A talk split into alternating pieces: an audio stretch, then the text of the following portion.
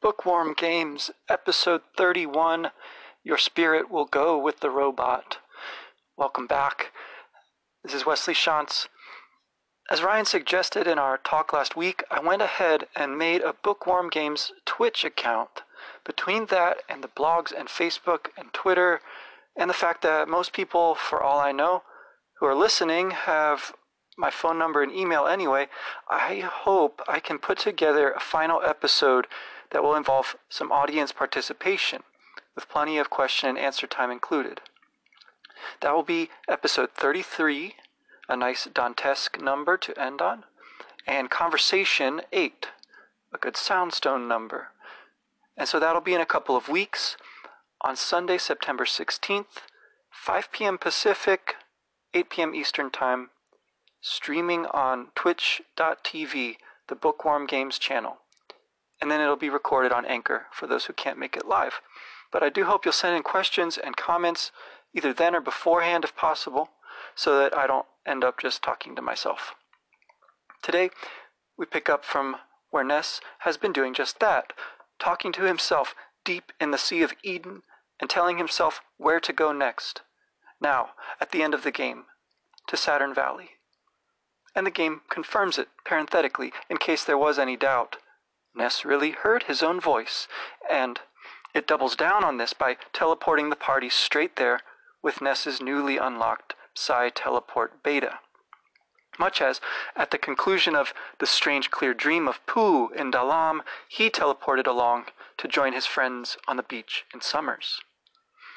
In that self-talk, which the player overhears, the player is placed in the position of Ness when he overheard his parents talking beside his cradle. In this moment, he rises from his deep, death-like sleep and, like the phoenix, is reborn beside the fire spring. His friends, too, heard him say something, in one of the few interactions we see between them. And all of these deal with an impasse and a party member joining, in this case it's Ness himself. They say, "What happened, Ness? You've been unconscious a long time. You kept saying something. Saturn Valley? What's waiting for us there? Anyway, we need to teleport." And after overcoming his nightmare, Ness also reminded himself and us of the threat Giygas poses, but also of the confident expectation he has of victory. Everything in the universe could be destroyed at the hands of Giygas, but he and his followers are also in trouble. The Apple of Enlightenment has foretold that Giygas' attempt will fail.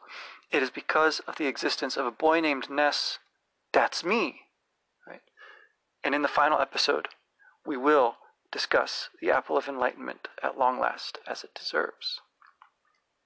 Now, decelerating from a teleport to a run to a walk in Saturn Valley, the friends find themselves, like Prince Poo, crashing a party that looks to be well underway. This party is a dream team of brilliant creators, comprised of Dr. Andonuts, Apple Kid, the Desert Miner, and Mr. Saturn. Like the once shy man a few words in the library, or like Picky and Tracy in my fanfic, or like the Runaway Five. All of these imaginatively fill in from what we've seen of the characters gathered in Saturn Valley, something about the adventures that they have been having while Ness and his friends have been visiting your sanctuaries. They were brought together not by Ness and Paula's psychic summons, but by being kidnapped and held in the bowels of the Starman's Stonehenge base. Since then, they've collaborated on the Phase Distorter, the theoretical project of Dr. Andonuts and Apple Kid, now coming to fruition thanks to the technical prowess of Mr. Saturn, in whose honor the device has been shaped. Or perhaps there's something in the shape of Mr. Saturn, essentially a walking head, which is inherently adept at breaking the bonds of space and time, and so any honor is incidental. As for what the minor character might be doing here, I have been giving it some thought, and I believe the answer might be another breaking of the fourth wall, illuminated by Clyde Mandolin in his Legends of Localization book. One clue is that building on the outskirts of Foreside, where the sign says that they're planning for Earthbound 2 inside. And then We heard how the stress of his job was giving the miner ulcers. So my theory is that he, like Liar Exaggerate the treasure hunter, and like Brick Road the dungeon man, is another stand-in for Itoy himself. Maybe he's a programmer who's gone out to the desert to escape from the stress of creating the game. Now, a story that's told in Mandolin's book lends the connection a bit more substance. So, Shigesato Itoi's gold mining adventure. Itoi became especially well known in the early 1990s when he searched for legendary buried gold on national TV. According to Japanese legend, a large amount of gold was stolen from the capital and hidden just before the ruling government fell to opposition forces in 1868. Although it's difficult to calculate what it would be worth now, conservative estimates suggest it was at least the equivalent of $100 million today. Treasure hunters, relying on clues and historical artifacts, have tried to locate the gold for the past 150 years. Based on new information, Itoi became convinced that the gold was buried at Mount Akagi in central Japan. There, he famously declared, "It exists, I just know it." Together with a team of construction experts, historians, and even psychics, he dug deep holes into the mountainside with heavy machinery. Although many tunnels and items from the mid-1800s were discovered, no gold was ever found. Despite the setback, Itoi remained convinced. Eventually, though, he publicly admitted defeat and humorously stated that he had produced the one and only civil engineering show in the world. The entire event was notable enough that several Japanese books were written about it, and Itoi himself included a similar gold mine adventure in Mother 2. The hunt for the hidden gold continues to this day. In fact, one family has been searching for it for 3 generations. On the next page, there's an image from the game, but also of Itoi, I guess it's him, someone wearing the Mother 2 Coming Soon sweatshirt and wearing a hard hat and looking heroically up a hole. Itoi, the caption says, used the television coverage to cleverly promote Mother 2. Sadly, he says he threw away this historic jacket long ago. Oh, man. Okay. Anyway, that's on page 208 in Legends of Localization. Great, great book. Highly recommend. Anyway, so here's the miner to help with the construction of the machine that can travel through space-time and find the lost gold. As it happens, the first phase distorter had already been stolen by Pokey and transported him and kidnapped Mr. Saturn to the lost underworld by the time you arrive in Saturn Valley. And the lost underworld is where this second phase distorter is sensing the presence of the enemy. If you're remembering that cave where a bit of broken technology was visible across the abyss, and then maybe that broken helicopter in deep darkness, and you're starting to put the pieces together, I think you're on the right track. It seems that we should have been prepared for this latest betrayal, despite Ness's attempts to understand Pokey through his avatar in Magicant. But there is some evidence that supports Ness's sympathy, too. You can't leave out the broken Sky Runner, either in Threed or later in Summers. It surely attests to Ness and his friends' ability to take and destroy Dr. Andonuts' creations as well. However noble their intentions, the results are akin, and in a funny twist, now when you go to operate the phase distorter Mark II to pursue Pokey, it first spits you out burned to a crisp, just as whenever a try at teleportation runs into a wall or some other obstacle. It seems there has been a less than groovy distortion of space-time this time, but Dr. Andonuts believes he can get the device working properly with the addition of a rare element extracted from an extraterrestrial substrate. "Have you seen any meteorites lately?" he asks.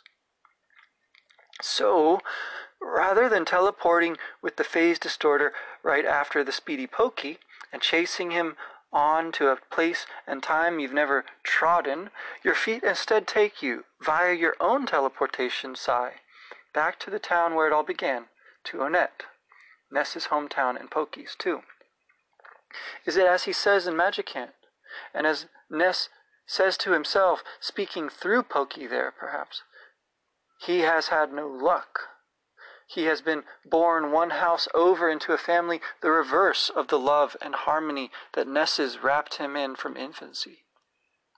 Or isn't it that Pokey's choices have led him step by step to this final act of theft and destruction and cowardice? As the A-Team warns you, Giygas has bent all his armed forces on the once peaceful suburb, hoping to prevent the heroes accessing a chunk of the burning space rock and taking it back to the scientists for universe-saving applied research. As long as Phase Distorter 2 is incomplete, the future Buzz Buzz had traveled back from will remain unchanged. Giygas' open conquest of Onett is even the first overt sign of it, perhaps, hearkening back as it does to the title screen with UFOs brandishing lasers and gas stations going kaboom. This is not the Onett of the cheerful, bouncy town theme, or even of the wonder and unbounded possibility of the night the meteorite fell. Though it is dark as night, this dark Onett is breathless with the throbbing beat of Stonehenge and fire springs coursing through it. It is empty downtown, and all the doors are shut, no matter how annoyingly you try knocking. Even the sharks are barricaded in their arcade. Even Frank is not strolling in his yard, and the cops' flashing lights and famous roadblocks are nowhere in evidence.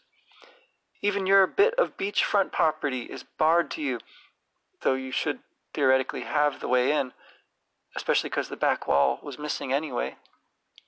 Even the way to Giant Step, your sanctuary, the first, is closed, and also the secret treehouse around the corner from it, whose top you could see from the ridge among the treetops back on that first mysterious night. There is only one door open to you, and it is your home.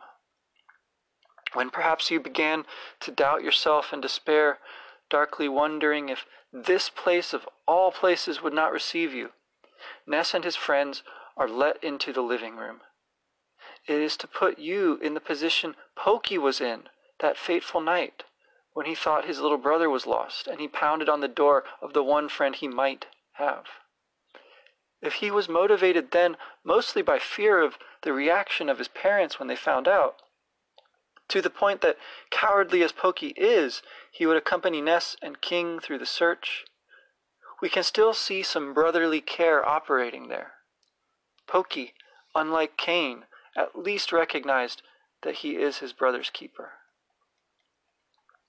The living room is now dark, as it never has been before. Even that night your mom had the lights lit cheerfully, and even in your memory vision when you were last in this place, the black and white home seemed to glow with a dreamy radiance. Ness's mom says she is glad you've arrived. Her plan is to stay quiet in the dark. Not a bad one now that Ness and his friends are here, and she can feed them endless supplies of steak. But upstairs, Tracy has her room lit as normal, and continues to support you with the same slightly ditzy eagerness as ever. And your dog adorably comments, "At this point, you guys just might be the strongest force in the world, don't you think?" At this point in the game, with the return home at long last, only to find it greatly changed, I got a little bit of a Return of the King vibe when the hobbits come into the Shire. And I'll just read a bit from there. The travelers trotted on, and as the sun began to sink towards the white downs far away on the western horizon, they came to Bywater by its wide pool. And there they had their first really painful shock. This was Frodo and Sam's own country, and they found out now that they cared about it more than any other place in the world. Many of the houses that they had known were missing. Some seemed to have been burned down. The pleasant row of old hobbit holes in the bank on the north side of the pool were deserted, and their little gardens that used to run down right to the water's edge were rank with weeds. Worse, there was a whole line of the ugly new houses all along Poolside, where the Hobbiton Road ran close to the bank. An avenue of trees had stood there. They were all gone, and looking with dismay up the road towards Bag End, they saw a tall chimney of brick in the distance. It was pouring out black smoke into the evening air. That's pages 349, 350, The Scouring of the Shire chapter in my paperback. Since that happens after Sauron is defeated, though, and this all happens before you go fight Giygas, within the chronology of the adventure, that is, setting aside the time travel aspect. For all that, the parallel could be closer, and as we'll see in the final episode, there are still some things you can do after defeating Giygas, but scouring the Onett is not among them. Incidentally, if you want more Tolkien, I know that was a short passage, and it's hard to read much from it without giving a bunch more context. If you want more Tolkien, Dr. Olson is broadcasting weekly from within Lord of the Rings online. He's reading through the series with the utmost attention to detail and is on pace to get to The Return of the King in about a decade or so. I've also got this year's Hobbit Camp videos up on the Signum Academy YouTube channel. That's 10 solid hours and maybe about that many views. I'm sure I will say more about Tolkien in connection with Philip Pullman's great fantasy series, but for now, there's still more epic literature that I'd like to share. Here is another partial parallel that I came across. I thought of it apropos of the faithful dog, your dog King, and this dog. Now, as these two were conversing thus with each other, a dog who was lying there raised his head and ears. This was Argos, patient-hearted Odysseus's dog, whom he himself raised but got no joy of him, since before that he went to sacred Ilion. In the days before, the young men had taken him out to follow goats of the wild and deer and rabbits, but now he had been put aside with his master absent, and lay on the deep pile of dung from the mules and oxen, which lay abundant before the gates, so that the servants of Odysseus could take it to his great estate for manuring. There lay the dog Argos, all in the dung, all covered with dog ticks. Now, as he perceived that Odysseus had come close to him, he wagged his tail and laid both his ears back, only he now no longer had the strength to move any closer to his master, who, watching him from a distance, without Eumaeus noticing, secretly wiped a tear away and said to him, "Eumaeus, this is amazing. This dog that lies on the dunghill, the shape of him is splendid, and yet I cannot be certain whether he had the running speed to go with this beauty, or is just one of the kind of table dog that gentlemen keep, and it is only for show that their masters care for them." Then, O swineherd Eumaeus, you said to him in answer, "This, it is too true, is the dog of a man who perished far away, if he were such in build and performance as when Odysseus left him behind, when he went to Ilion. Soon you could see his speed and his strength for yourself. Never could any wild animal in the profound depths of the forest escape once he pursued. He was very clever at tracking, but now he is in bad times. His master far from his country has perished, and the women are careless and do not look after him, and serving men, when their masters are no longer about to make them work, are no longer willing to do their rightful duties. For Zeus of the wide brows takes away one half of the virtue from a man once the day of slavery closes upon him." So he spoke, and went into the strongly settled palace, and strode straight on to the great hall and the haughty suitors. But the doom of dark death now closed over the dog Argos, when, after 19 years had gone by, he had seen Odysseus. As in the Odyssey, Lattimore's translation, book 17, lines 281 to 327. Outside Ness's house, the enemy starts to appear beyond the neighboring houses along the path leading up to the hilltop, just about where the Starman Jr. materialized to challenge Buzz Buzz. Now, ghosts of Starman flit in droves, far more powerful and somehow wicked in death than in life. They take turns casting Starstorm and grinning, while the Octobots will steal Psi Caramels and the Evil Eyes will diamondize you with a glare. If you're quick enough, you can use the enemy's dense massing to your advantage and dash from battle to battle, sneaking up behind them and scoring some green swirlies. As ever, if your levels are low, you can move cautiously at the edges of the screen until the coast is clear, but on the narrow path, this can leave you trapped between groups of foes above and below. A better strategy is to level up while home cooking is so close. You'll have a similar chance again soon in the Cave of the Past, but it will be against still more powerful enemies, and the surroundings won't be nearly as homelike and agreeable. Gradually, you make your way then up the path, picking up meteorites dropped by the Evil Eyes and Octobots, and if you're lucky as the Magicant Pokey says, perhaps you'll pick up a goddess ribbon from the ghost of Starman. Tough as the random encounters are, there's no boss in this section of the game, which would correspond to Starman Jr. Getting the meteorite piece proves to be a little anticlimactic. And putting this together with your inability to revisit Liar, or Frank, or Captain Strong, or any of the other people in Onett outside Ness's house, to see what they've been up to when it's darkest before the dawn, I think there are some missed opportunities here. I can only assume that Itoy and his team were a bit rushed to complete the game.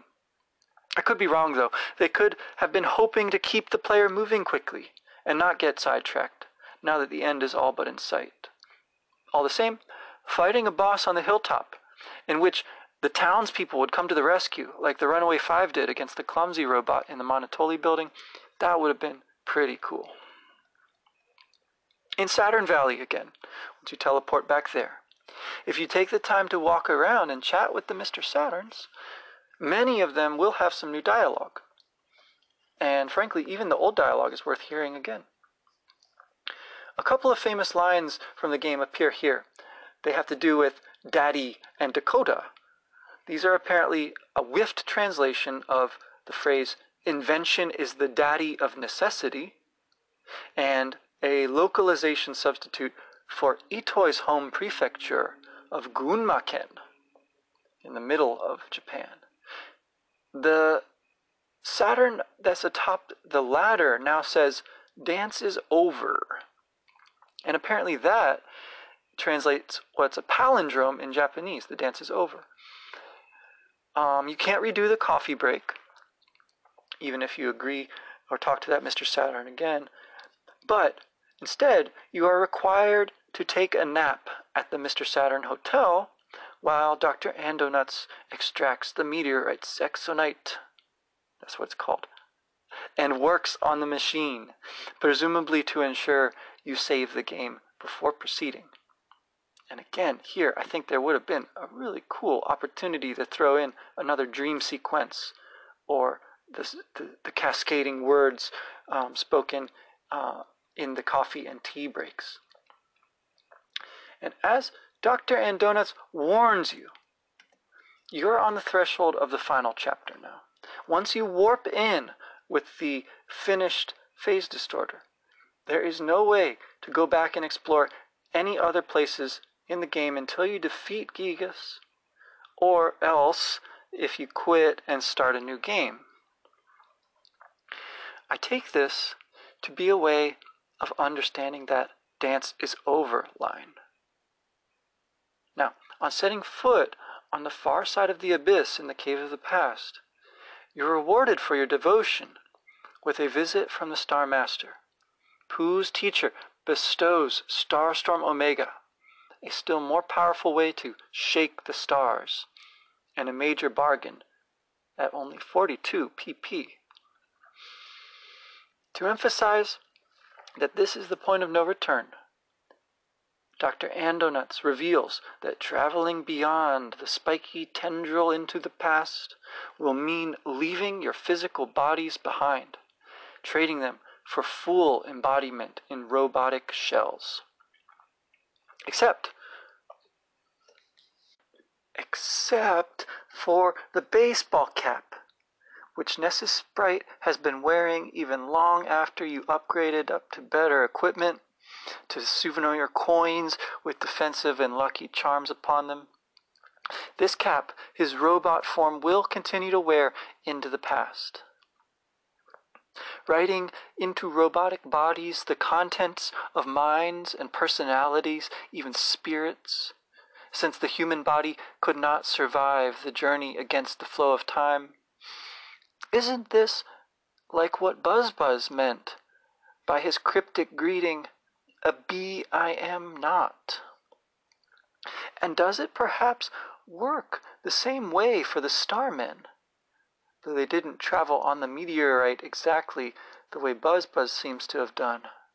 Could the Starmen too have had human forms in their present, your future, which they, and perhaps Buzz Buzz, sacrificed in order to pursue him into their past, your present?